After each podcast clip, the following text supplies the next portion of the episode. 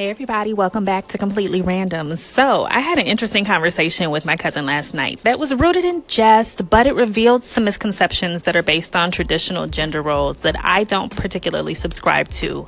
One being that a woman's value is in her ability to provide certain domestic services. In this instance, it was specifically cooking, which has never been my strong suit. I mean, I make staples and I'm fine with that, so I can cook, but I don't enjoy it. Now, if kitchen therapy floats your boat, I certainly don't knock it, and I'm happy to take a plate, but I have other interests outside of the kitchen. I love to hike, I love to travel, take classes, um, have spa days, go to brunch with my girlfriends, hang out with my children. Um, just, you know, I'm, the kitchen is not where it's at for me, never has been. Um, to each his own. Now, the question posed to me is what grind my gears because it was how are you going to find a good man if you can't cook? Well, what makes you think that that's something that I'm in search of? I mean, I've been married, I've had the family, and it was great, but I'm at a place in my life where I'm doing me. So, finding a man is not on my radar, nor will a man ever complete me or make me whole. Um, but trust and believe that if and when a man does re enter my life, he's going to have to find value in some of my many other qualities. Um, and will do just fine with my staples combined with his skills and abilities in the kitchen and my nose for really bomb takeout. Um, all jokes aside, I really have no shame in any of that. And we need to stop allowing ourselves to pass judgment on others based on limited information we have about each other's lives.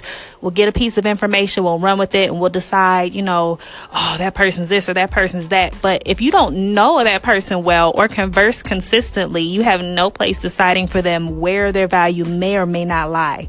Um, I respect those that can cook. I personally place value on things like education, high value on open mindedness and cultural experiences and acceptance of diversity.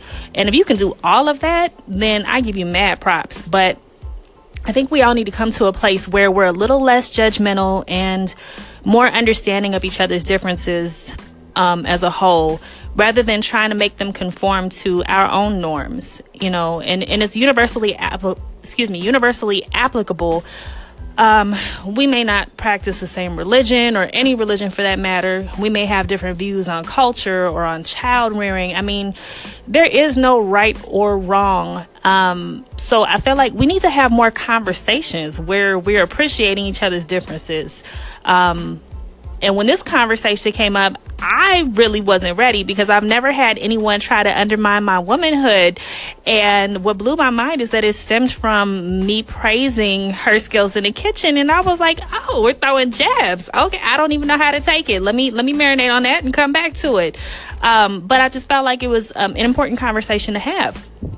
And jokes aside, let's keep it real. I'm no less feminine or valuable than the next woman that wants to prepare meals for her man or lay slippers at his feet. I mean, that's really beautiful, but we need to recognize and realize that that's not everybody's norm and it's certainly not mine. So, um, question for you all Have you ever had someone try to undermine your femininity or even your masculinity for the men listening um, based on not filling your traditional gender roles? And, you know, how, how did you handle that? You know, what are your thoughts? Um, do share. um, but that's all. I've been completely random for today, and we'll talk soon.